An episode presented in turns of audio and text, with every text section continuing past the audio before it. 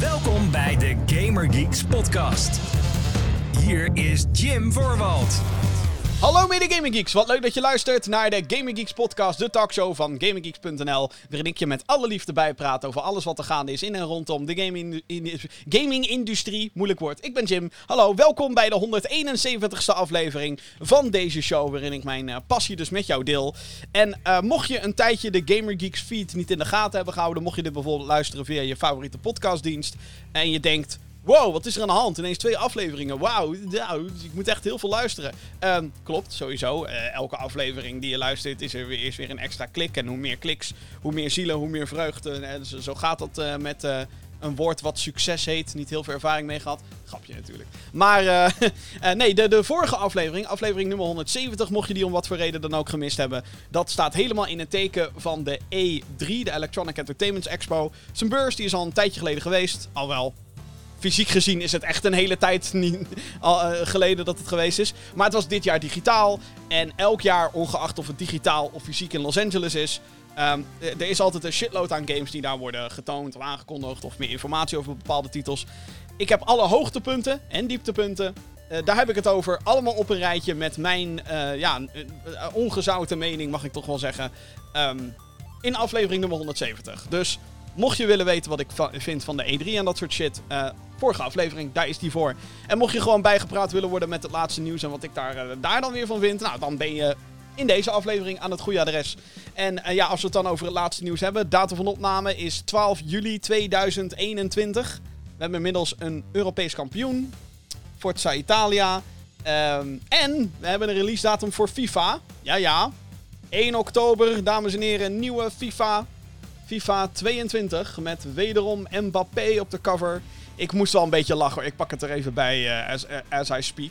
Om het uh, persbericht van uh, FIFA. Kijk, met, uh, dat je dat ook alvast weet. Ik ben niet echt heel erg geïnteresseerd in FIFA. Ik, ik, uh, ik, ik speel het al jaren niet meer. En hè, elk jaar komt er toch wel weer een nieuwe. Dus het zal wel. Volgens mij heb ik serieus een FIFA ooit bij de Albert Heijn gehaald. Omdat het vijf euro was. En dan denk ik, ja, dat is dan grappig. Maar goed, uh, ik, moet, ik moet altijd lachen als ik dan de persberichten krijg. Want ik snap dat ontzettend veel mensen Um, en weet je, zeker als je echt groot voetballiefhebber bent, is FIFA natuurlijk gewoon een beetje de game. Hè? Dat is gewoon, ik, ik snap de hype wel. Maar ik moet elk jaar toch wel weer een beetje lachen om E A, de uitgever, en wat voor gekke gimmickwoorden ze nu weer gaan gebruiken om uh, dit te verkopen. En, en te, laan, te doen laten lijken alsof het echt een gloednieuwe game is. Terwijl dat heel vaak natuurlijk niet zo is. Maar Um, want, oh ja, hier. Ik heb, ik heb hier een persbericht nu voor me. En er staat dus letterlijk, dit is waar, de, waar het persbericht mee begint: E A Sports introduceert FIFA tweeëntwintig met next-gen hypermotion technology, die de meest realistische en immersieve gameplay-ervaring in het voetbal tot leven brengt. Dus ook echt elk jaar is het, oh, het is immersiever en realistischer dan ooit.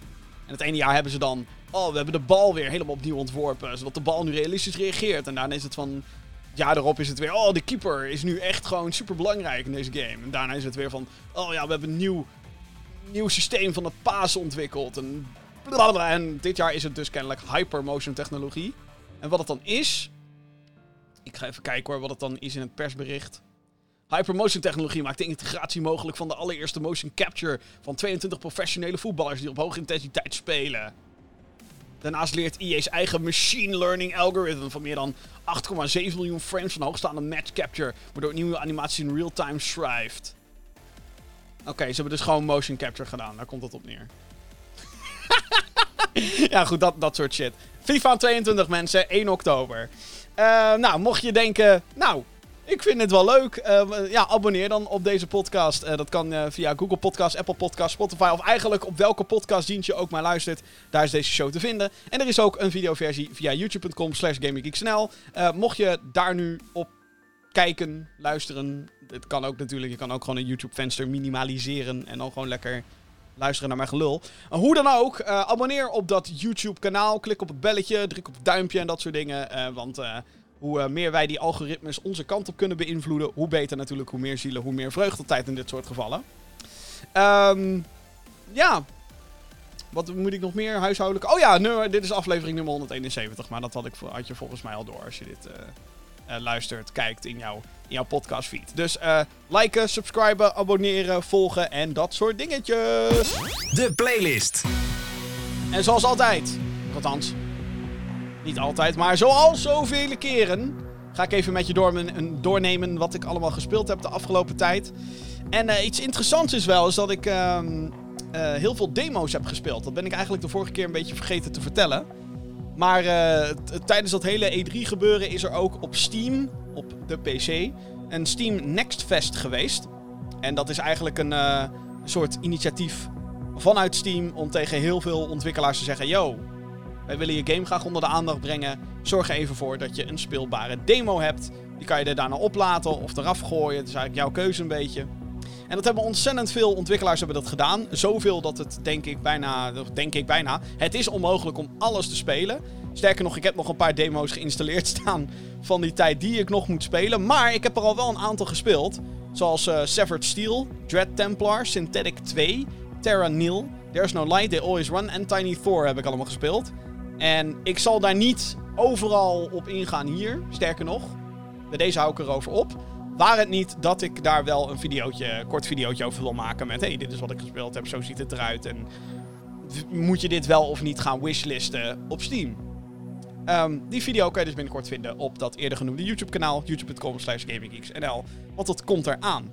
Wat er ook zeker weten aankomt, dat is mijn review van Ratchet en Clank Rift Apart. Die heb ik namelijk gespeeld.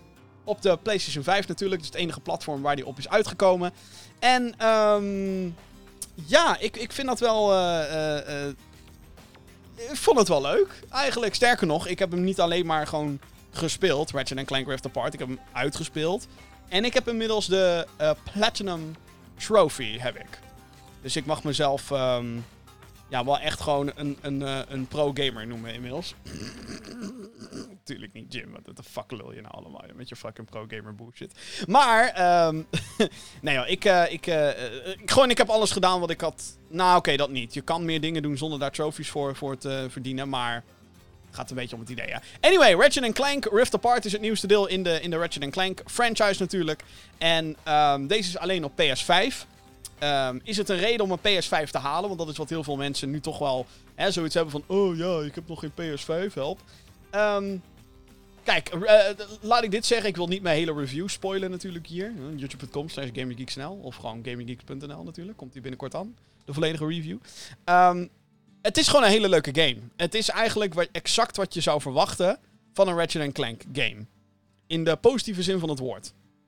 En als je daar negatieve dingen aan, aan denkt te vinden, dan ja, zullen die hier ongetwijfeld ook in zitten.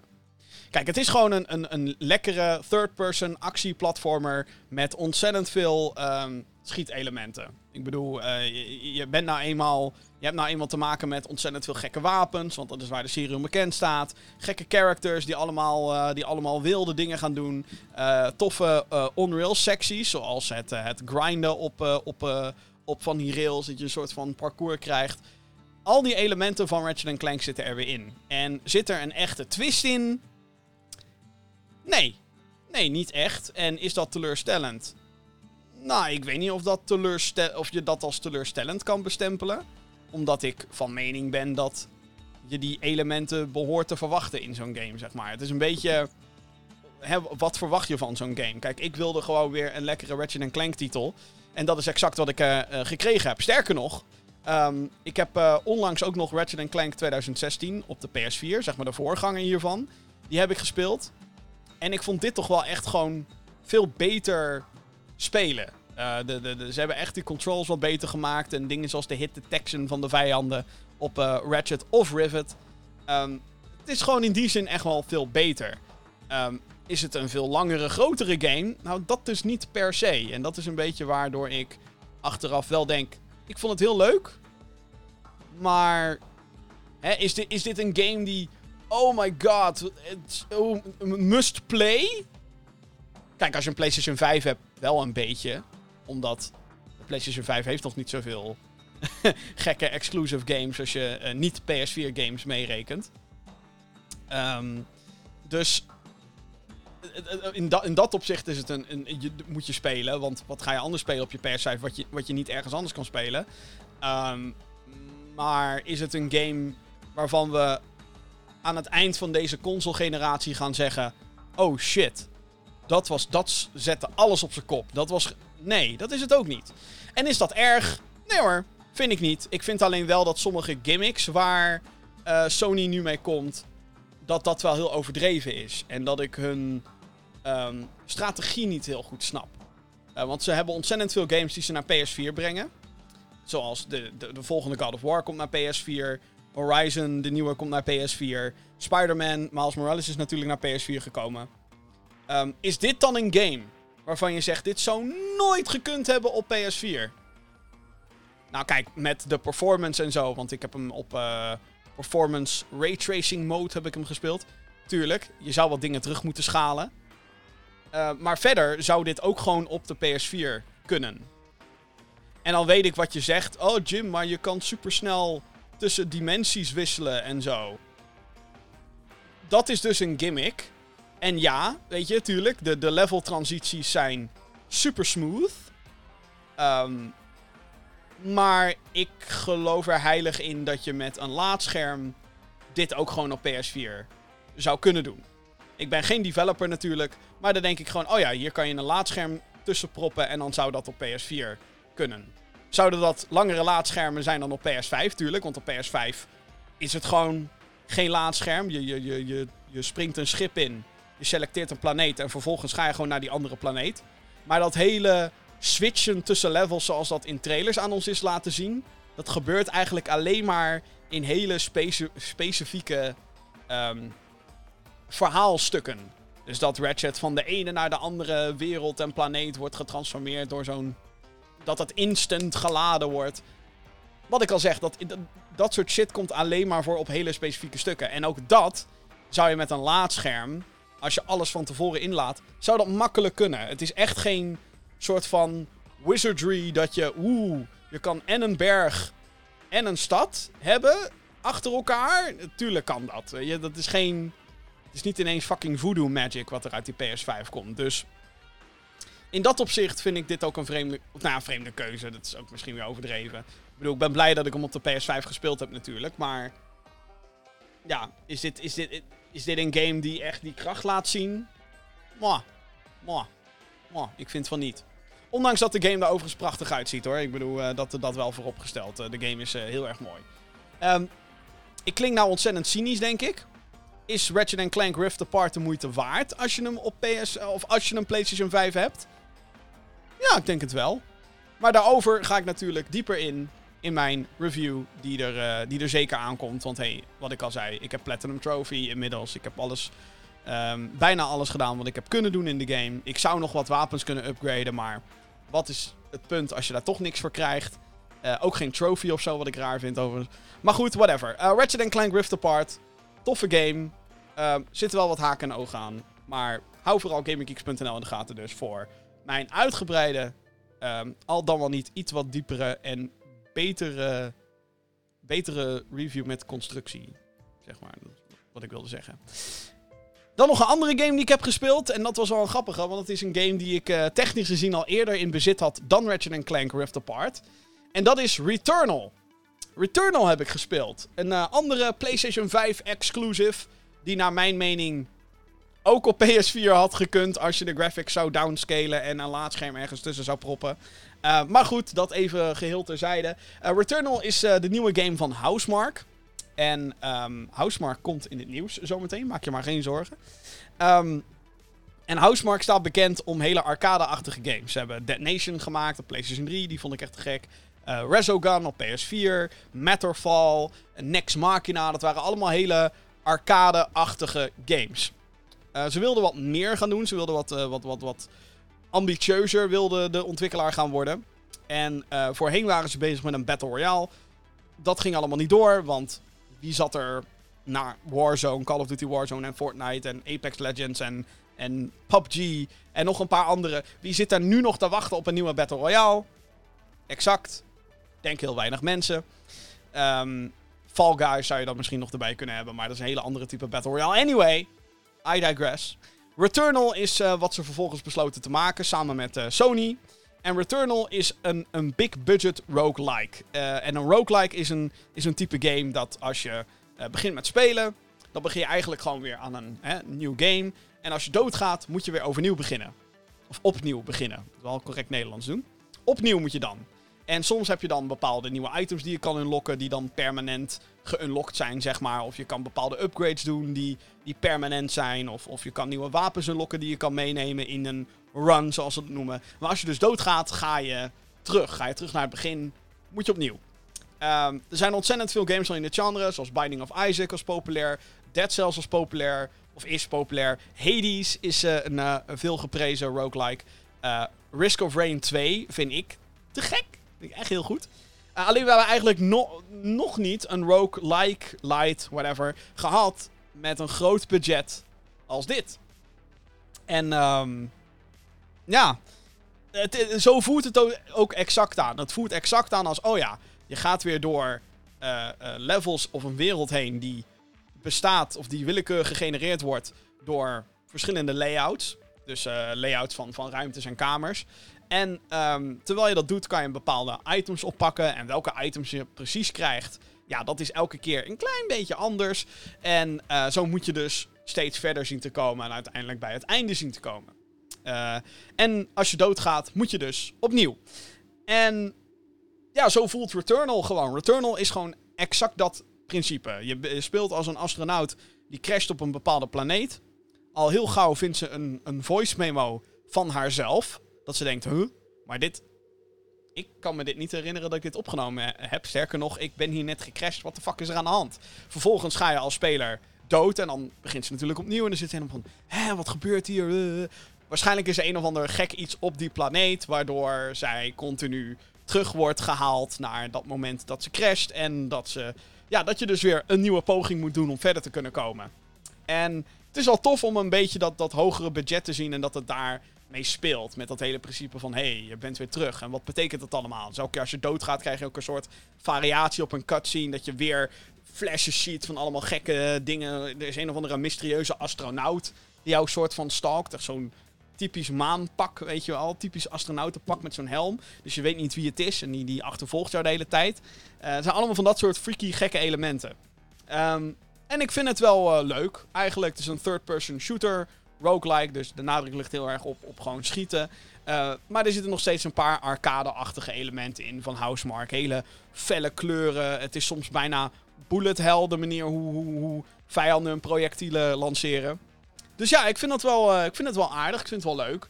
Um, is het zeventig euro waard? Nou, dat, dat, dat weet ik niet. Ik weet niet of dat de juiste prijs was hiervoor, als ik heel eerlijk ben. Um, het is alleen wel uh, best wel moeilijk. Uh, en dat, uh, dat is bij meerdere roguelikes is dat wel zo hoor. Dat het best wel lastig is. Omdat je dan natuurlijk dat gevoel moet krijgen van... oh, ik wil nog, nog, nog een poging doen. Nog een poging doen. Je moet het natuurlijk niet allemaal in één keer kunnen uitspelen... zonder iets te kunnen unlocken. Sommigen kunnen dat. Ik weet niet hoe. Maar sommige mensen kunnen dat. Die kunnen gewoon in één keer een roguelike uh, uh, verslaan, als het ware. Maar wat ook vaak het geval is bij die roguelikes... is dat je het... vaker moet uitspelen om alles eruit te halen. Um, maar ik vind, ik vind het wel leuk. Uh, het, is, het is wel dat ik denk... Ze, ze hebben heel vaak van die obvious beginner traps hebben ze erin zitten. Dus heel veel van die... Aha, als je hier voor de eerste keer bent, weet je het niet. En dan ga je waarschijnlijk dood. Haha, Be- beetje dat soort vallen zitten erin voor, voor de newbies. En dat kan best wel frustrerend zijn, want zo'n potje kan best lang duren. Zeker als je zoals ik... de neiging hebt om bijna elke ruimte te, te verkennen. Uh, want je kan op een gegeven moment kan je gewoon zeggen... oké, okay, ik ga gewoon door naar het volgende level. Uh, of je kan natuurlijk nog alle poorten die, die nog gesloten zijn... kan je nog een beetje uh, verkennen. Wat ik ook wel, wat ik wel tof vind... Uh, en dat uh, moedigt je ook wat meer aan om door te spelen, denk ik... is dat er ook een beetje Metroidvania-achtige elementen in zitten. Dus er zijn power-ups die je permanent kan unlocken... Uh, die jou dan bij bepaalde ruimtes kunnen krijgen. Dus uh, een klein voorbeeld. Dit is volgens mij redelijk aan het begin van de game. Maar um, je komt... Uh, uh, uh, als je, als je begint met spelen... kom je al heel snel van die kleine pots tegen. En daar kan dan healing items in zitten. Of gewoon weg. Een soort van geld item, zeg maar. Kan erin zitten. Maar dan staat er... ja, maar je weet niet hoe je dit uh, potje moet openbreken. En je schiet erop. Helpt allemaal niet. En dan wat later unlock je een soort van staf. En daarmee kan je melee aanvallen uitvoeren. En als je dat doet, kan je dus die pots kapot slaan. Waardoor je dus denkt, oh, dus alle potjes daarna worden in die zin een stuk makkelijker om verder te komen. Omdat je meer dingen hebt om te pakken. Meer geld, meer healing items, et cetera, et cetera. En er zijn meer van dat soort elementen. Volgens mij komt er op een gegeven moment een item dat je bruggen kan maken. Of een slingshot of iets in die trant. Weet ik niet eigenlijk, zover ben ik nog niet. Maar het, de game hint overduidelijk naar, hey, jij zou hier wel naartoe willen. In wereld één. Maar dat kan nog niet. Dus in die zin ben ik wel benieuwd waar het heen gaat. En uh, um, ik heb al horrorverhalen gehoord over hoe moeilijk Returnal kan zijn. Ik vind het ook best lastig, ja. Ik heb echt al... Ik heb één bos verslagen inmiddels. Eén keertje. Een bos. En daar had ik wel echt uh, twee uh, resurrects en zo. En gekke items voor nodig. En dat ik echt dacht, oké. Okay, nu ben ik lekker een beetje geleveld in, de, in, de, in deze poging. Let's go. Uh, en toen kwam ik in wereld twee. Toen dacht ik, wow. Dat, dat, dat gevoel van ontdekking zit er wel in.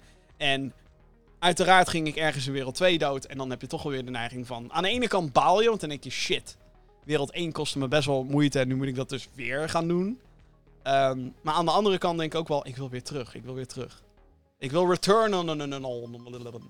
Dus ja, interessant. Um, is het een game die ik zou aanraden op dit moment? Nou, ik ben... Ik ben hoeveel, hoe lang heb ik gespeeld? Drie uurtjes Returnal of zo zit ik nu. Ja. Um, yeah. Het is lastig. Als je van dat genre houdt... Dan... En je hebt een PlayStation vijf natuurlijk, want de game is alleen op P S vijf. Als je echt heel erg van dat genre houdt... Dan zou ik inderdaad wel kijken of je, of je ermee aan de slag kan gaan. Anders... Mm, kijk, het is al zeventig euro. Het is wel een fix, uh, fix prijskaartje, zeg maar. En sowieso, als je geen P S vijf hebt, kan je er niet aan, kan je er niet aan, aan beginnen überhaupt. Uh, ook dit is weer zoiets waarvan ik zeg... Baal je als je een P S vijf hebt? Valt wel mee, hoor. Zoveel spellen zijn er nog niet. En is Returnal een system seller? Nee. Is Returnal een game waar we ook aan het eind van de generatie van gaan zeggen... Nou, dat was ook niet. Kan nog steeds heel leuk zijn. En ik heb op dit moment best naar mijn zin. Maar ja, dat dus. Goed. Tot zover uh, een beetje wat ik gespeeld heb. Um, Returnal is dus nog... Uh, d- daar sta ik nog echt in de kinderschoenen van, als het ware. Ratchet en Clank uh, Rift Apart ga ik zeker reviewen op GamerGeeks punt n l. En dat geldt dus ook voor allerlei Steam Next Fest P C-demo's die ik heb gespeeld. Dus zet je schrap en houd GamerGeeks punt n l in de gaten, mensen. Zometeen in de GamerGeeks podcast. Ja, er is ontzettend veel nieuws geweest. Indie-ontwikkelaars die zijn boos op PlayStation, over PlayStation gesproken. Uh, en hoe of wat dat zit, dat ga ik je zo meteen vertellen natuurlijk. En er komt een uh, nieuw Nintendo Switch model. En die verrast vriend en vijand. En niet per se op de goede manier. Mocht je overigens vragen hebben voor deze show, uh, dan kan je natuurlijk altijd mailen. podcast at gamergeeks punt n l. Dat is het mailadres waar je al jouw kwesties kwijt kan. Gamer, of uh, podcast at gamergeeks punt n l. Ik moet wel goed zeggen. podcast at gamergeeks punt n l, mensen. Nieuws. Gaan we door naar het nieuws van de afgelopen paar weken op het gaminggebied. En de eerste heeft eigenlijk ook meteen te maken met Returnal, wat dan grappig is. PlayStation die heeft namelijk een aantal studio's gekocht. Dit is opvallend, omdat PlayStation normaliter zeer voorzichtig is met het overnemen van partijen. Um, maar ja, nu lijken ze een soort van koopstreak te hebben, als het ware. Het is echt uh, een beetje... Het, het, het klinkt bijna overdreven. Allereerst werd bekend dat Housemarque, bekend van, jawel, Returnal, het recent uitgebrachte Returnal... Um, die hebben ze overgenomen. Die behoort nu tot PlayStation Studios. Uh, wat ik net ook al zei, ze hebben natuurlijk aan meer dan alleen Returnal gewerkt. Ze hebben gewerkt aan Dead Nation, aan Resogun en, uh, uh, en meer dus. Um, waar de studio nu aan werkt overigens uh, is nog onbekend. Naast updates voor Returnal natuurlijk. Maar ze hebben wel uitgesproken dat ze geen kleinere games meer willen maken. En wat wel grappig was, in de aankondiging van de Housemarque overname werd er een grote fout gemaakt door de social media van PlayStation Japan. Op Twitter kondigden zij namelijk het uh, zojuist genoemde nieuws aan. Dus dat Housemarque, de, de, uitge- of de makers van Returnal, naar PlayStation gaan. Um, op Twitter kondigden ze aan dat Housemarque, hè, dat dat gaat gebeuren. Maar dan met een afbeelding die aangaf dat Bluepoint Games de PlayStation-familie komt versterken. Bluepoint is de studio die je kent van de Uncharted Nathan Drake Collection, de Shadow of the Colossus remake op P S vier en de Demon's Souls remake op P S vijf. De afbeelding werd snel weer verwijderd en het nieuws ontkend, Maar de kans is natuurlijk groot dat we offi- de officiële bezes- bevestiging wel snel gaan krijgen. Want ja, dat is natuurlijk niet heel slim, hè? Om zo'n, en zo'n afbeelding, dat wordt... Ja, zo'n afbeelding wordt natuurlijk niet per ongeluk... Het, het wordt niet per ongeluk gefotoshopt. Het was zeg maar echt letterlijk dezelfde afbeelding als waar Housemarque mee werd aangekondigd. Dus uh, je zag zeg maar een soort van diagonale slices met allerlei uh, PlayStation games erin. Dus Ratchet en Clank zag je staan. En Astrobot zag je staan. En, en uh, Ellie uit The Last of Us zag je staan. Je, je, weet, je kent het wel, zo'n corporate. Oh, dit is wat we allemaal hebben. Maha. En dan zat uh, het hoofdpersonage van Returnal zat er daarin. Maar in de afbeelding die PlayStation Japan dus had gepost, met het Bluepoint logo, zat dus Returnal zat er al bij. En zo'n diagonale slice met Demon's Souls. En dat is natuurlijk een game die Bluepoint heeft geremaked in dit geval. Niet zelf heeft gemaakt, maar de remake P S vijf remake hebben zij gedaan. Uh, en ja, zo, wat ik al zei, zo'n afbeelding wordt niet per ongeluk in elkaar gefotoshopt. Dat is niet... Dat, nee, dat is, nee, gebeurt gewoon niet. Dus um, dat was een big-ass oepsie van PlayStation Japan. Um, nou, wordt even afwachten wanneer we dat of, de, de officiële bevestiging daarvan krijgen. Maar er is nog meer, want als laatste heeft PlayStation het Utrechtse Nixus Games overgenomen. De studio heeft nog geen eigen game gemaakt, maar heeft de afgelopen jaren veel samengewerkt met de Japanse uitgever Square Enix. Zo hebben zij de P C-ports verzorgd van Deus Ex Mankind Divided, Shadow of the Tomb Raider en Marvel's The Avengers. Wat ze gaan doen binnen PlayStation is niet bekend, officieel. Maar aangezien ze erop uit zijn om meer van hun games naar P C te brengen, hebben ze hierin een interessante studio te pakken, want hey... Als je gewoon een studio in Utrecht kan zetten op P C-versies maken van PlayStation games, hoef je daar andere mensen weer niet mee lastig te vallen, tussen aanhalingstekens. Maar dan zijn die, uh, is dat gehele team gewoon vrij om te werken aan nieuwe games. Um, wat natuurlijk ook handig is als je... Omdat heel veel teams nu natuurlijk ook in het proces zitten van P S vier naar P S vijf te gaan. Of, hun, hè, of, of, of te wisselen tussen P S vier en P S vijf met sommige games. Omdat ze op beide uitkomen. Um, dus ja, een opvallende aankoop. Iets waar niet heel veel persaandacht naar uitging. En dat snap ik ook wel, omdat Nixus dus zelf nog niks heeft gemaakt. Um, maar uh, opvallend. Ja, een Nederlandse studio erbij voor, uh, voor PlayStation. Het is ook natuurlijk niet de eerste Nederlandse studio die PlayStation heeft overgenomen. Want Guerrilla Games, Guerrilla, gevestigd in uh, Amsterdam. De makers van Killzone en Horizon is natuurlijk ook al, uh, die zijn al een hele tijd...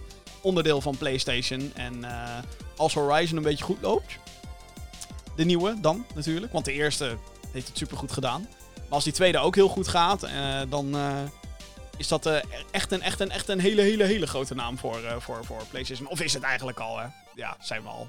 Hè? Ik bedoel, we komen, niet, uh, tot, uh, we komen slechts tot de achtste finale op een E K. Maar als het gaat om gameontwikkeling, zijn Nederlanders uh, best goed bezig.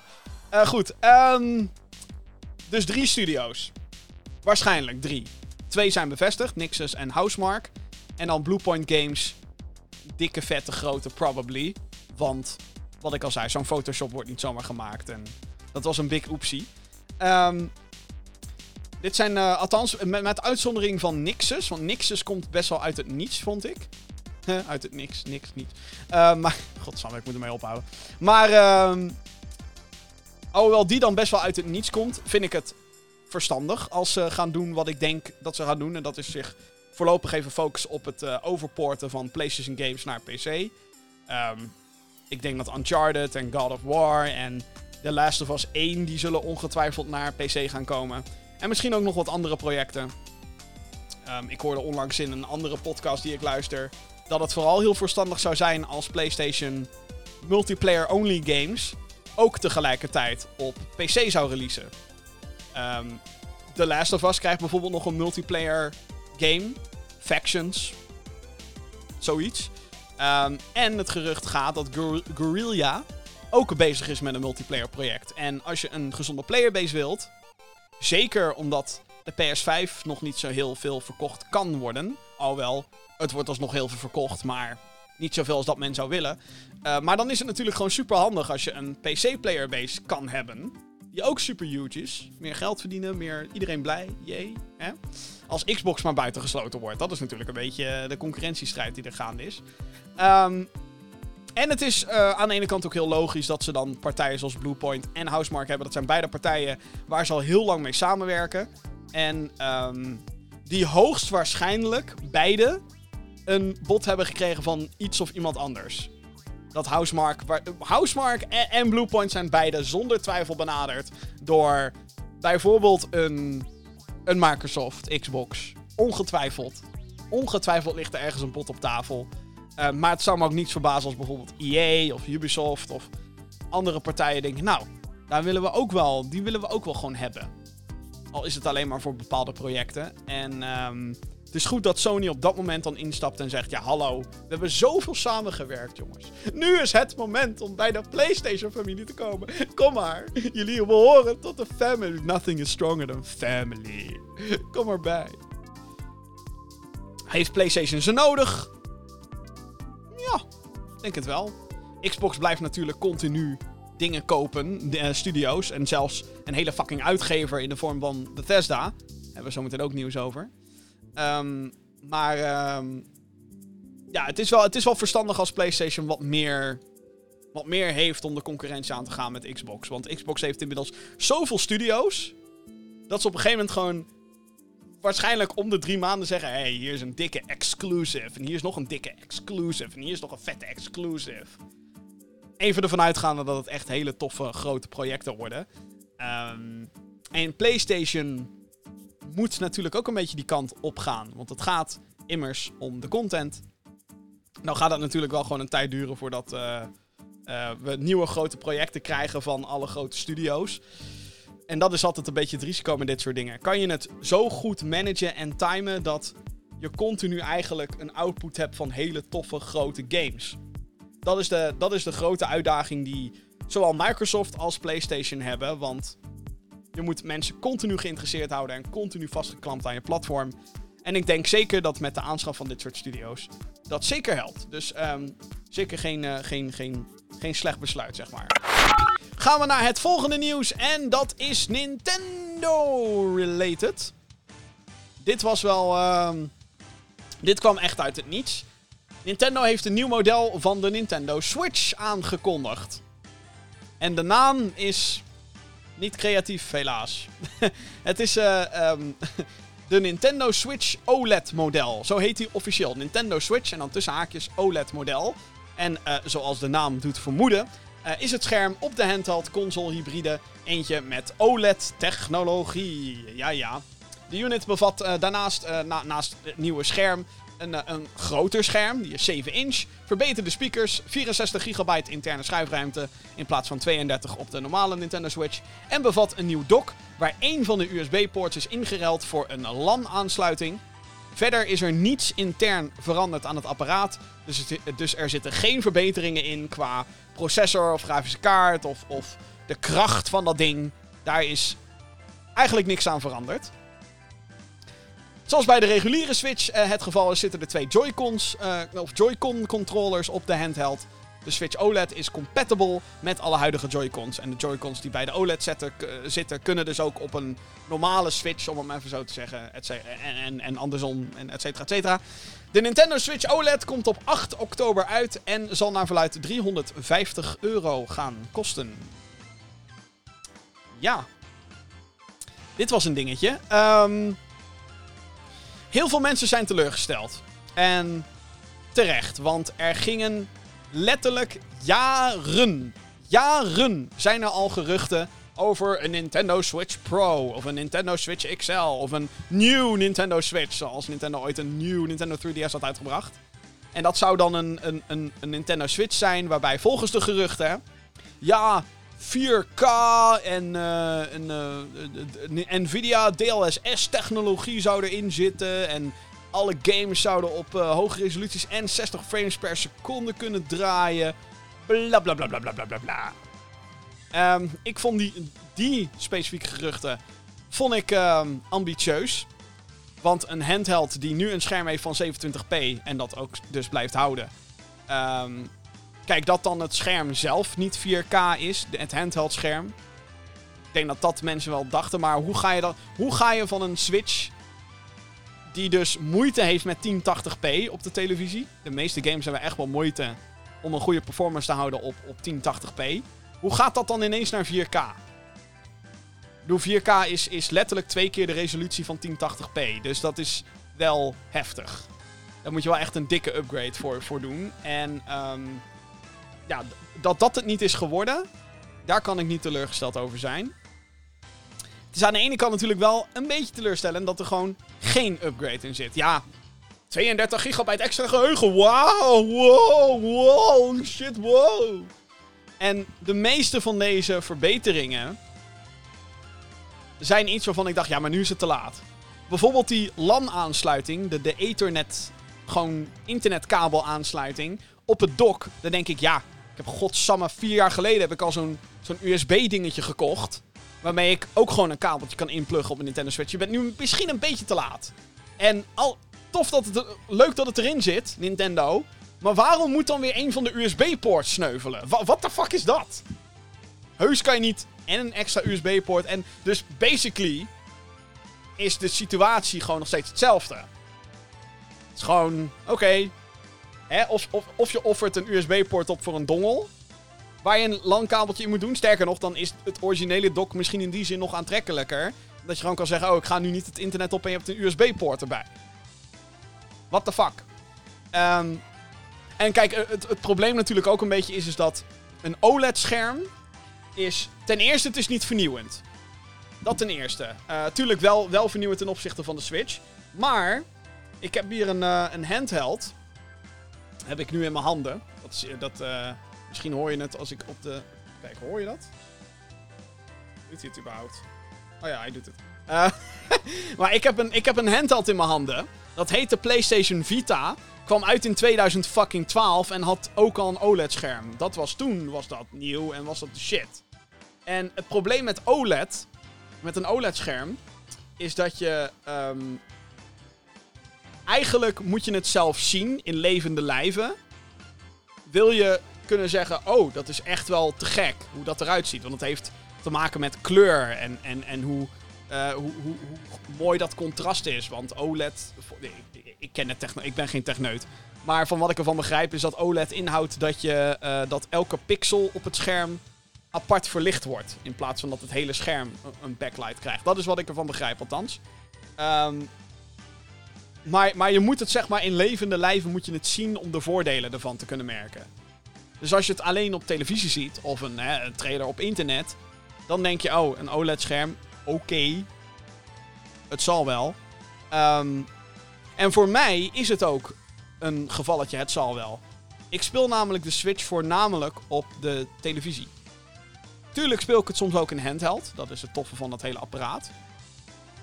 Um, maar...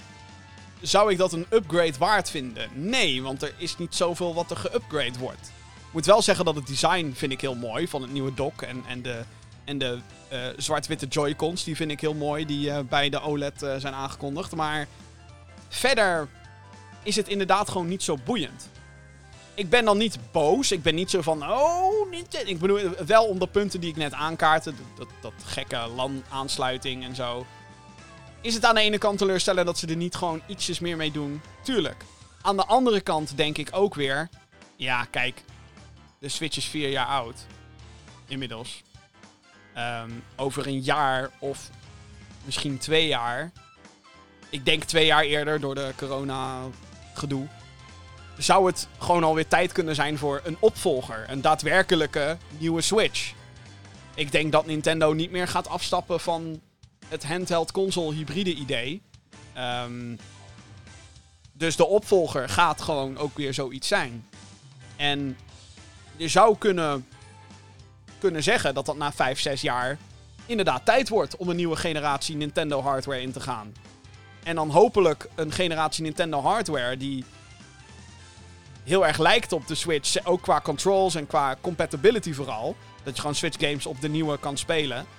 Um, Dus, dus in die zin snap ik ook wel dat ze een beetje terughouden. Plus, het is goedkoper voor hun om natuurlijk het op deze manier te produceren.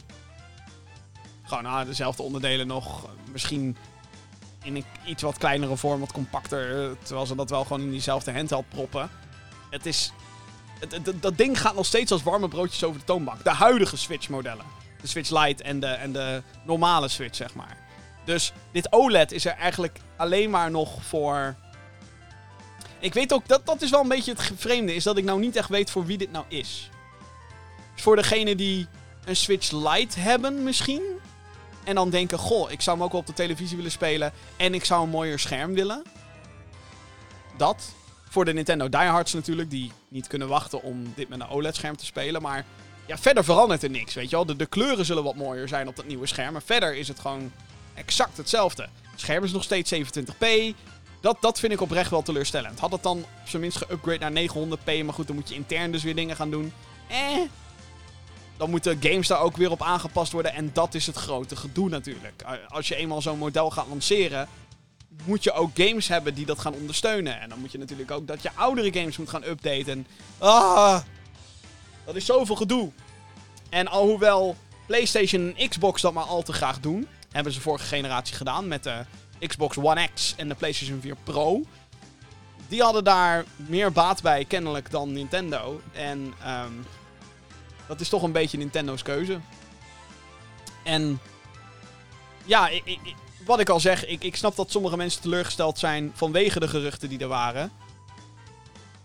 Maar ja, ik, ik vind het, die geruchten waren een beetje, die, die werden op een gegeven moment gewoon te overdreven. En als dit het dan wordt, mwah.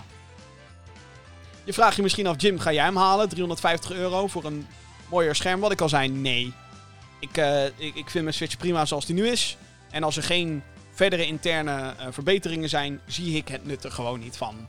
Ik ga gewoon lekker Metroid Dread op acht oktober. Gewoon lekker spelen op een normale Switch. Tenzij iemand mij een Switch O L E D wil aanbieden, dan uh, van harte welkom. Maar ga, ga ik, uh, vind ik het erg om Metroid Dread op mijn huidige Switch te spelen? Absoluut niet. Nee, nee, nee, nee. nee. Dus uh, dat eigenlijk, dat, dat is mijn uh, conclusie over de O L E D. Had veel spannender gekund. Vind ik het erg? Nee, vind ik niet. Dan gaan we door naar nog meer PlayStation perikelen. Want PlayStation heeft samen met studio Sucker Punch een nieuwe editie van Open World Samurai Game Ghost of Tsushima onthuld. Het gaat heten Ghost of Tsushima Director's Cut en komt zowel naar P S vier als naar de PlayStation vijf. De Director's Cut bevat in principe een nieuw eiland, Iki Island, waar je missies kan uitvoeren. Voor de P S vijf versie zijn er ook extra technische snufjes toegevoegd, zoals haptic feedback op je triggers. Uh, op de DualSense controller is dat dan natuurlijk. Betere lip-sync voor de Japanse voice-overs, drie D audio en verbeterde resoluties. Want, duh, het is de PlayStation vijf versie. No shit, Sherlock. Ja. Yeah. Maar ja, nu komt een beetje de clutch. Uh, de game kan losgehaald worden op de P S vier voor vijfenzestig euro en vijfenzeventig euro op PlayStation vijf. Dus dat is gewoon alles, zeg maar. Dus de, de game met de nieuwe content en de nieuwe features als je de P S vijf versie haalt. Heb je Ghost of Tsushima al op P S vier, dan kan de Director's Cut content gehaald worden voor twintig euro. Wil je dit vervolgens upgraden naar P S vijf, dan kost je dat tien extra euro. Speel je al P S vijf, dan dien je dertig euro te betalen voor de volledige Director's Cut upgrade. Ghost of Tsushima Director's Cut verschijnt overigens op twintig augustus. En was dat het dan, denk je? Nee, want een vergelijkbare Director's Cut komt ook naar Death Stranding. Een andere uh, game, P S vier game, is ook naar P C gekomen, maar whatever. Um, Kojima's P S vier titel krijgt in die zin een volledige P S vijf upgrade met nieuwe missies, uh, speelmodi en andere enhancements. Ook daar worden resoluties en framerates natuurlijk verbeterd. De Death Stranding Director's Cut is enkel op P S vijf te spelen en upgraden kost hier tien euro. De Death Stranding Director's Cut komt op vierentwintig september. Nou, hier was nogal wat gedoe over op het internet. En um, misschien ook wel terecht. Uh, en, en ik vind het grappig dat er twee... twee opzienbarende verhalen achter elkaar komen. Want de Death Stranding Director's Cut, met dus nieuwe content, nieuwe modi, allerlei nieuwe snufjes en dingetjes, kost in totaal gewoon tien euro extra als je de game al hebt op P S vier. Dat is het. Gewoon tien euro voor de nieuwe dingen. Alles. Inclusief de grafische verbeteringen, blablabla, alles. Dan denk ik, oké, okay, dat is fair. Soort van. Bij Ghost of Tsushima betaal je dus tien euro alleen maar voor een be- iets wat betere resolutie. Want volgens mij draait Ghost of Tsushima al op, op vier K, geloof ik, op P S vijf, de P S vier versie. Of het is een, een, een checkerboard four K, een soort van uh, geupskilde, whatever. en, en dan voor de support met die controller, die haptic feedback shit. Oh ja, en betere lip-sync voor Japanse voice-overs. Wat, wat mij betreft gewoon een fucking update had moeten zitten zijn in gewoon de normale game. Ja, ik vind het uh, vreemd. En ik vind het een beetje... En dan ook twintig euro voor een eiland.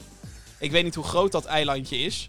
Maar dat zal natuurlijk... Ja, gewoon een eiland met wat extra missies en shit.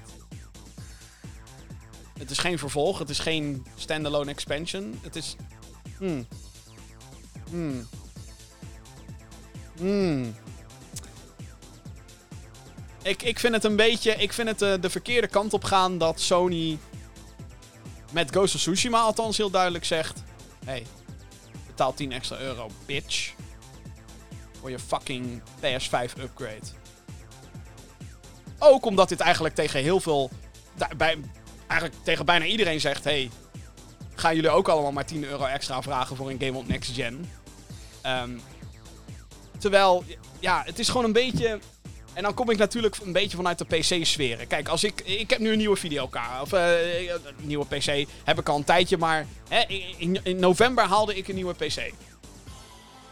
En de nieuwe P C van mij heeft raytracing shit op de grafische kaart. Nieuwe snufjes. En ik kan games nu op veel hogere kwaliteit spelen. Ja, omdat ik een sterkere machine heb.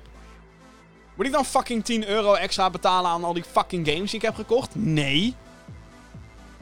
Kijk, voor extra content... Hè, als er echt nieuwe content in zit... Dan hebben we het over iets compleet anders. Maar gewoon alleen maar het upgraden van, van, van het een naar het ander... Op P C is dat natuurlijk nul issue. En dat is misschien een beetje een verloren argument... Omdat uh, hè, online multiplayer is ook gratis op P C... En op PlayStation en Xbox moet je daar ook voor betalen. I get it. Maar... Alsnog... Dan denk ik dertig euro voor een Ghost of Tsushima upgrade. Nou, laat maar zitten. Kom dan maar gewoon met een nieuwe game, jongens. Kom dan gewoon met een soort Miles Morales-achtig uh, geval. Of een uh, Uncharted Lost Legacy, bijvoorbeeld. Zoiets. Kom dan daarmee. Um, en dat vind ik dan een stuk redelijker bij Death Stranding. Waar je dus, nogmaals, alle content krijgt. En de extra geupgrade shit voor tien euro. Het is dan wel weer een beetje flauw dat ze de geupgrade resoluties en framerates... soort van achterhouden op die Director's Cut. En het is natuurlijk een beetje naar voor mensen die op P S vier spelen...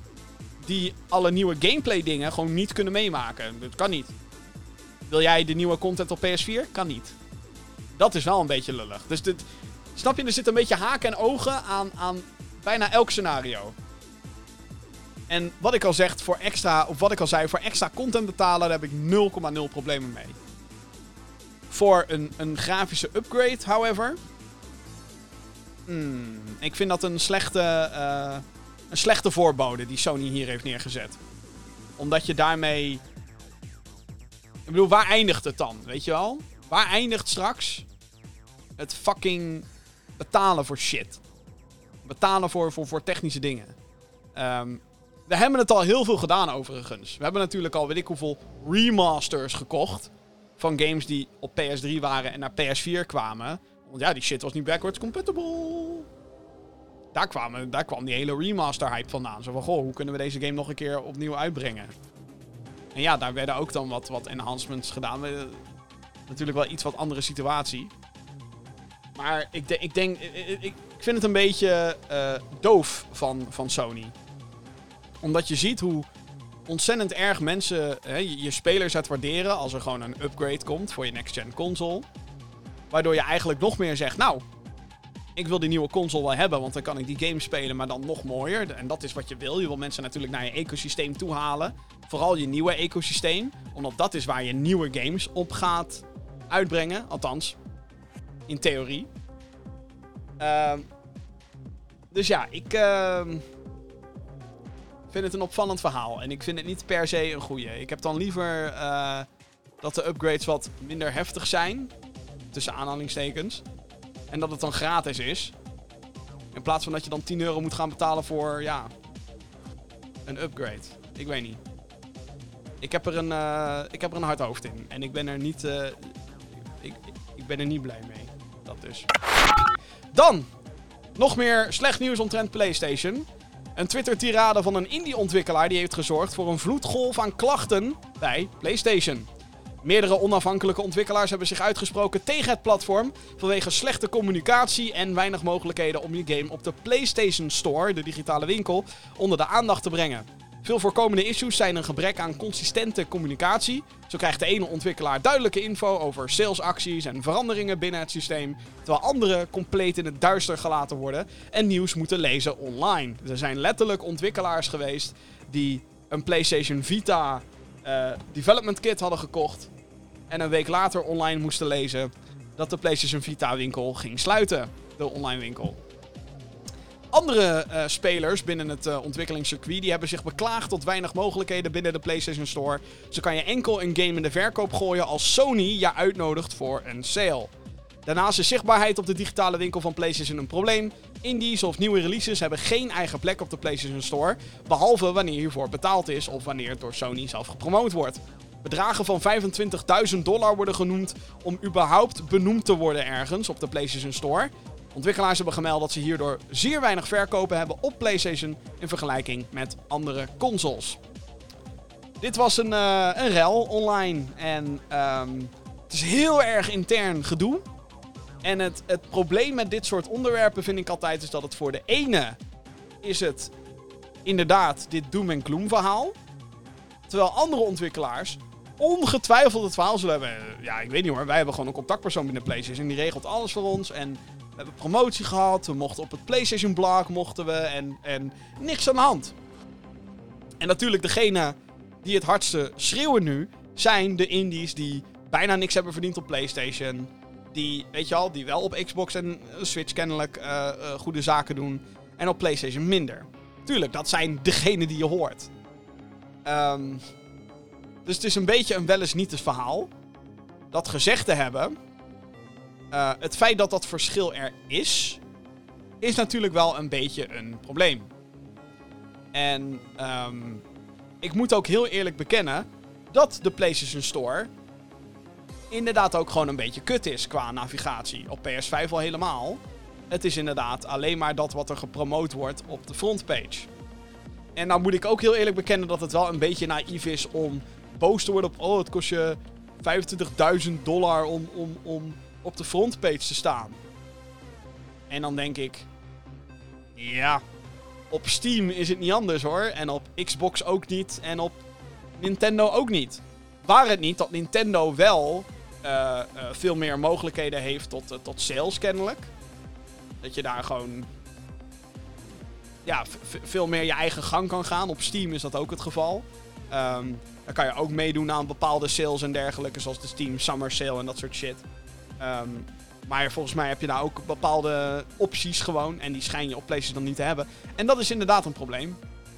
Dat zouden ze ook gewoon moeten verbeteren. Want de indie... Uh, dat is het natuurlijk ook een beetje. Zeker met die kleinere teams. Die hebben gewoon... Ja, zoveel mogelijk eigen initiatief nodig. Om te kunnen slagen. En um, de gamingindustrie is hard... kan echt gewoon keihard zijn. En um, soms kunnen ze alle hulp gebruiken. En als een platform dan in vergelijking met Xbox en Nintendo Switch uh, tegenwerkt, of gewoon niet meewerkt, dan kan dat inderdaad een probleem opleveren. Want een, een game poorten kost gewoon niet alleen maar tijd omdat je te maken hebt met, uh, met, met porting, het uh, technische gedeelte van een game overbrengen. Maar ook alle, al het gedoe wat er omheen zit. Het, het aanmelden, raten, de trailers maken met alleen bepaalde logotjes en dat soort shit. Er komt zoveel bij kijken, jongens. Zoveel dingen die wij niet zien. Um, specifieke uh, store, page, opties, bla bla bla, teksten, noem het allemaal maar op. Allemaal gedoe. Dus je hoopt natuurlijk wel dat de tijd en moeite die een bedrijf daarin steekt, dat dat een beetje terugverdiend wordt. En uh, de negatieve geluiden in ieder geval de afgelopen paar weken doelen er, of duiden er in ieder geval op dat dat niet het geval is. Maar ja, wat ik al zei, het zijn wel natuurlijk de mensen die hier last van hebben die nu het hardste klagen. En Het zal niet zo erg zijn als dat... Het, zou niet zo, het is niet zo erg voor iedereen. En er is ongetwijfeld is er verbetering nodig vanuit PlayStation. Vind ik. Want ik vind inderdaad dat ze weinig... Um, ze, ze, ze, ze hebben wel eens promotie voor indie games. Sterker nog, de afgelopen PlayStation State of Play hadden ze weer een aantal indies tussen aanhalingstekens. Want wat is indie tegenwoordig? Maar daarin zie je eigenlijk wel een beetje de, de, de, de usual suspects binnen de indie scene komen dan voorbij. Oh ja, de nieuwe game van de makers van Hyper Light Drifter bijvoorbeeld. Die, die zie je. Ja, maar die, ken, die kennen we dan toch al. En het, ik bedoel, die game verdient overigens alle... Pro- ik weet trouwens even niet meer hoe die heet. Oh god, hoe heet die? Uh, new Game Hyper Light Drifter. Dat zag er fantastisch uit. Uh, nee, New Game Hyper Light Drifter... Dev, wacht even. Hoe heet die game? Solar Ash, zo heet die. Sorry, ik moest dat even... Anders dan... Anders dan word ik helemaal gek dat ik niet weet hoe die game heet. Solar Ash werd een paar keer geshowcased door Sony. Weet je goed... Want die game ziet er fantastisch uit en ik wil dat ook gaan spelen, zeker. Um, maar ja, het is wel alweer van een, van een ontwikkelaar die al hè, iets heeft... Uh, iets groots op de markt heeft gebracht. En dat betekent niet dat ze dan nooit meer promotie mogen krijgen. Zo is het ook weer niet. Snap je al een beetje waar het heen gaat? Het is zo lastig om een beetje uh, te bepalen. Vooral ook wat, wat is goede promotie? En wat, en wat leidt tot wishlist, zeg maar? Wat, wat, wat leidt nou eigenlijk tot goede verkopen voor indie-ontwikkelaars? I don't know. Ik ben, ik ben geen... Uh, in die zin gelukkig geen ontwikkelaar. Maar... Ik moet wel zeggen dat, dat PlayStation... Zeker sinds de onthulling van P S vijf... Zijn de indie games die we gezien hebben... Wel bijna allemaal dezelfde titels. Uh, Sifu werd bijvoorbeeld weer getoond... Tijdens de laatste State of Play. Fist werd weer getoond. Solar Ash wordt vaker getoond. Ja. Oké. Okay. Ik bedoel, toffe games. Maar... Nee. En ik vind ook... persoonlijk, dat um, een manier hoe PlayStation Indies kan ondersteunen, is door ze weer wat vaker in PlayStation Plus te gooien. En ik weet wat je zegt, Jim, als, als, er, als er Indies zitten op PlayStation Plus, gaan mensen klagen. Want dan zeggen ze, oh, wat een kut games. Want dat is helaas waar. Als er een beetje Indies zitten in PlayStation Plus, gaan mensen zeggen, oh, wat een kutspel, uh, ken ik niet, uh, kut, kut, kut. Dat is gewoon fucking verwende nesten die dat dan roepen op internet. Maar dan denk ik, joh, doe op zijn minst... Kijk, dit, dit, en dit is sowieso... Nu ga ik over PlayStation Plus beginnen en nu trek ik weer een heel berenput open. Maar wat ik zou doen met PlayStation Plus is dat ik de line-up een beetje zou veranderen. Ik zou er één triple A uithalen. Want dat zijn meestal wel echt de wat grotere games. De populairdere games, de bekendere games die ze tegenwoordig erin doen. Ik zou er eentje van een grotere partij zou ik uithalen elke maand. En ik zou daarvoor in de plek één weer indie game doen. En dan het liefste een nieuwe. Zodat je daarmee gewoon een ontwikkelaar zegt... Hey, dit is een soort van gegarande- gegarandeerd succes voor jou. Wij geloven in deze game. En wij vinden dat zoveel mogelijk mensen die moeten spelen... Hier is gewoon een shitload aan cash. Want Sony heeft dat wel, PlayStation heeft dat wel. Daar ligt het niet aan. Um, en uh, alsjeblieft, gewoon hier. Um, en dan, dan geef je zo'n indie uh, ontwikkelaar... Geef je dan gewoon ontzettend veel exposure. En, en mensen die het spelen. En... en Nou, dan kunnen ze misschien ook weer succes boeken op andere platforms. Zoals P C of Switch of Xbox. Um, spelers ontdekken meer, dat is ook leuk. En de andere game die ik dan nog zou doen is een V R-titel. En ook daar liggen weer heel veel mogelijkheden voor indies. Ik bedoel, je hebt een V R-platform, heb je al. En je komt met een nieuwe headset volgend jaar. Dus zorg ervoor dat mensen gewend raken aan het hele V R-gebeuren. Ze doen nu heel even toe doen ze een V R-game. Maar ja, doe dat dan. En ik weet dat Sony heeft uh, uh, een paar maanden terug ook dat uh, Summer Days of Play gehad of zo. Waarbij ze ook heel veel indie games uh, gratis weggaven. Daar betaalt Sony dan natuurlijk gewoon voor. Maar um, ja, gewoon om, om, om, om zo'n impuls maandelijks te krijgen. Dat is misschien een idee. En ja, ik, ik vind het een beetje gek. Want ze hebben Shuhei Yoshida, wat vroeger echt uh, een van de hoogste pieven was bij PlayStation. Hebben ze een beetje gedegradeerd tot, uh, oh jij bent nu de man van de indies. Daar mag wel wat meer mee gedaan worden. Dat wel. Vind ik wel. En hoe ze dat dan moeten doen... Nou, er schijnt dus intern heel veel gezeik te zijn, maar...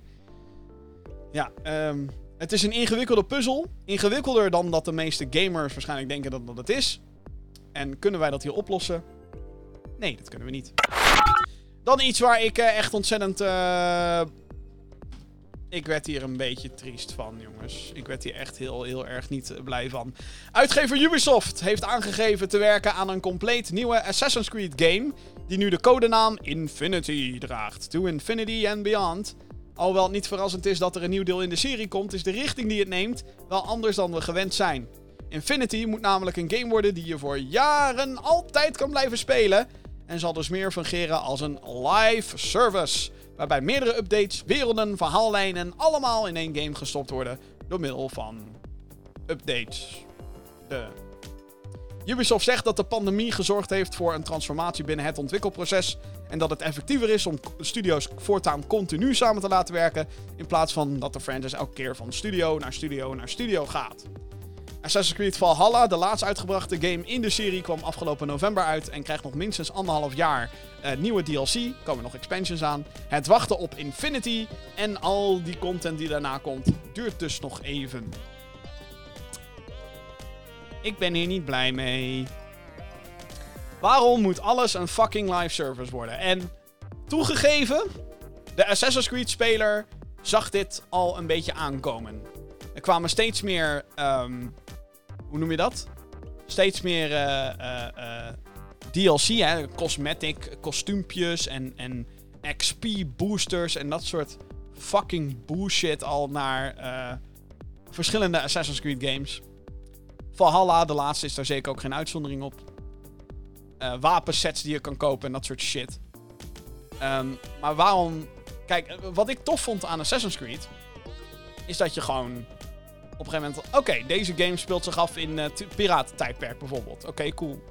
En dan wist je gewoon, het verhaal gaat verder. Er is een universeel verhaal in Assassin's Creed die ze in Valhalla... Nou ja, weet je, het zit er wel weer in, maar het wordt steeds wat meer genegeerd. Wat ik jammer vind, want... Aan het begin van de franchise zat er echt wel uh, hele toffe elementen zaten erin. En je gaat weer met een assassin op pad en dat is gewoon jouw character. En er worden, er worden characters ontwikkeld en er worden characters...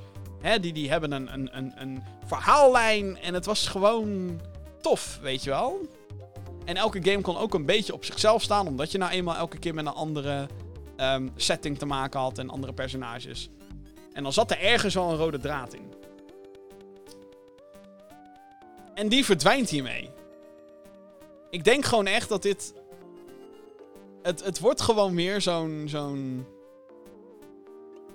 Ik ben gewoon bang dat de diepte van de content dan echt keihard onderuit gaat. Want als ik ergens over moet klagen wat betreft Assassin's Creed, is dat het al gewoon jarenlang hetzelfde aanvoelt. En dat er dingen zijn zoals klungelige animaties die niet goed op elkaar aansluiten. De impact van de combat die gewoon niet meer is wat het... Nou ja, gewoon... Er zit niet heel veel verbetering in, want ze moeten natuurlijk die game zo snel mogelijk eruit pompen. En nu gaan ze zich volledig richten op één bepaalde manier van doen. En dan wordt het daarna... Ja, is het gewoon... Oké, okay, dit is het. En we gaan dan nog meer nieuwe saaie scenario's gaan we voor je in elkaar zetten.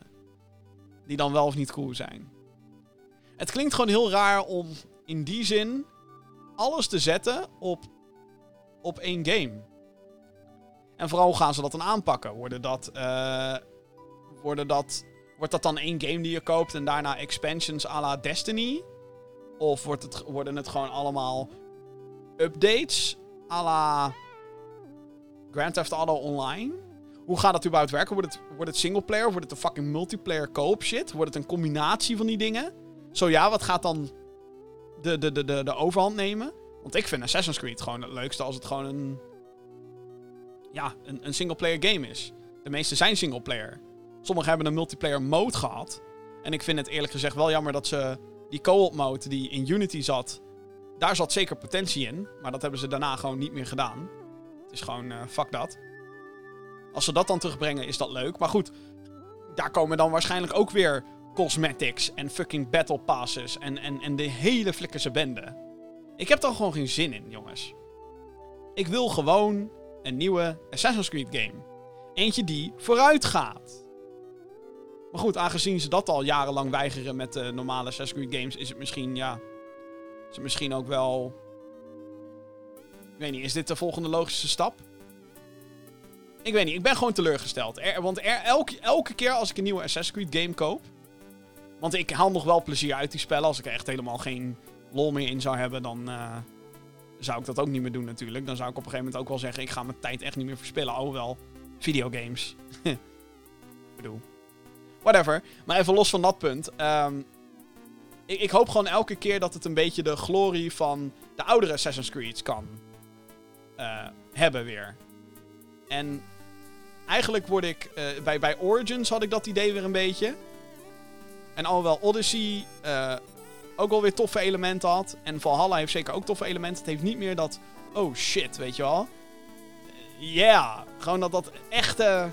Ja, gevoel. Dat heeft het gewoon al jaren niet meer. En... als je dan zo'n live service shit gaat, no- gaat doen... dan ben ik gewoon bang dat dat nog meer gedegradeerd gaat worden. Dus eigenlijk wat ze gewoon zeggen is dat Assassin's Creed Infinity... de laatste game in de serie ooit gaat worden. En dat het daarna gewoon klaar is. En zelfs dat geloof ik niet, want... ook daar zou je op een gegeven moment kunnen zeggen... nou, we hebben nu zoveel expansions gedaan op deze zogena- zogenaamde live service. We hebben zoveel seizoenen gehad in deze zogenaamde live service. Wordt het niet tijd voor iets nieuws? En, en wat ik nu versta onder live service is gewoon meer uitmelkerij. En in Assassin's Creed zit al aardig wat uitmelkerij. En als dat alleen maar nog heftiger wordt... dan, nou ja, word ik geen blij man. Hou er gewoon mee op, Ubisoft. Maak gewoon goede games anders een keertje. Dat zou ik fijn vinden. Gewoon een goede game maken. Ik weet het, het klinkt raar. Maar holy fuck. Het zou toch ook wel eens wat zijn, hè? Dus, gaan we door met de PlayStation State of Play. PlayStation heeft afgelopen week een nieuwe State of Play uitgezonden. Een presentatie waarbij Sony uh, al hun aankondigingen doet uh, omtrent uh, hun consoles en de games. Um, een beetje hun versie van de Nintendo Direct. Eerder vernoemde ik al de Death Stranding Director's Cut, die onderdeel was van uh, diezelfde uh, presentatie. Uh, verder werd een nieuwe trailer vertoond van de fighting game Sifu. Die verzet is naar tweeduizend tweeëntwintig. Kreeg actieplatformer Fist de release datum van zeven september voor P S vier en P S vijf. En werd online looter shooter Arcade, Arcadegeddon aangekondigd. Die nu in early, early access is, is op P S vijf en P C. Maar de grootste verrassing van de State of Play was de aankondiging van Mass Book twee. Studio Polyarch die werkt uh, weer aan de game. In Mass uh, help je de muis Quill door allerlei puzzels en actiescenario's heen. De eerste M O S-game was een van de populairdere PlayStation V R-titels. Zoals zijn voorganger komt Book twee ook enkel naar PlayStation V R, dus het is een virtual reality game. En wanneer de nieuwe M O S Book twee verschijnt, is nog niet bekend. Maar dit vond ik wel tof, omdat M O S wel echt wordt gezien als um, ja, een pareltje binnen het V R-landschap. Zeker voor PlayStation. En um, dat daar dan gewoon een vervolg voor komt, vind ik cool. En dat hij dus ook op deze manier de promotie krijgt van, uh, van Sony. Uh, het lijkt erop alsof het geen next-gen V R-game wordt overigens. Volgens mij kan dit op de, of gaat dit komen op de originele P S vier V R. Maar het zou natuurlijk tof zijn als er ook een P S vijf V R-versie, next-gen V R-versie zou komen hiervoor. Ik vind het tof. En dat wilde ik even uitlichten, ja, uitlichten bij deze. Het einde van de State of Play bevatte een dikke uh, gameplay showcase van Deathloop. Dat is eigenlijk uh, hoe die State of Play van tevoren een beetje werd aangekondigd. Van hé, hey, het wordt een uh, Deathloop uh, gameplay showcase. Woehoe. Een deep dive noemen ze dat dan. De game komt veertien september naar PlayStation vijf en P C. En wordt gemaakt door Bethesda studio Arcane Leal. In de huidige tijdsgeest is dat opvallend, omdat Bethesda en al zijn studio's nu onderdeel zijn van Xbox. De exclusiviteitsdeal rondom Deathloop en een andere game... Ghostwire Tokyo, die werd voor de aanschaf al getekend. Maar dankzij de laatste gameplay showcase weten we wanneer de game naar Xbox gaat komen. Aan het einde van de gameplay showcase, niet tijdens de State of Play natuurlijk, maar uh, op uploads uh, achteraf. Of althans, misschien zat het ook wel in de State of Play, who cares. Maar aan het einde uh, van de huidige gameplay is het in ieder geval uh, te lezen in een titelkaart. Uh, daar staat namelijk, not available on other consoles until at least September fourteenth, twenty twenty-two. Dat houdt dus in dat Xbox vanaf dan in principe vrij baan heeft om de game te releasen op hun consoles en Xbox Game Pass, Pass dienst. Dus bij deze bevestigt de Deathloop exclusiviteit wat betreft consoles is één jaar op PlayStation vijf. Dus, nou ja, weten we dat ook weer. Is wel denk ik geruststellend voor de Xbox liefhebbers die een Xbox Game Pass hebben. Want uh, ik uh, durf te wedden...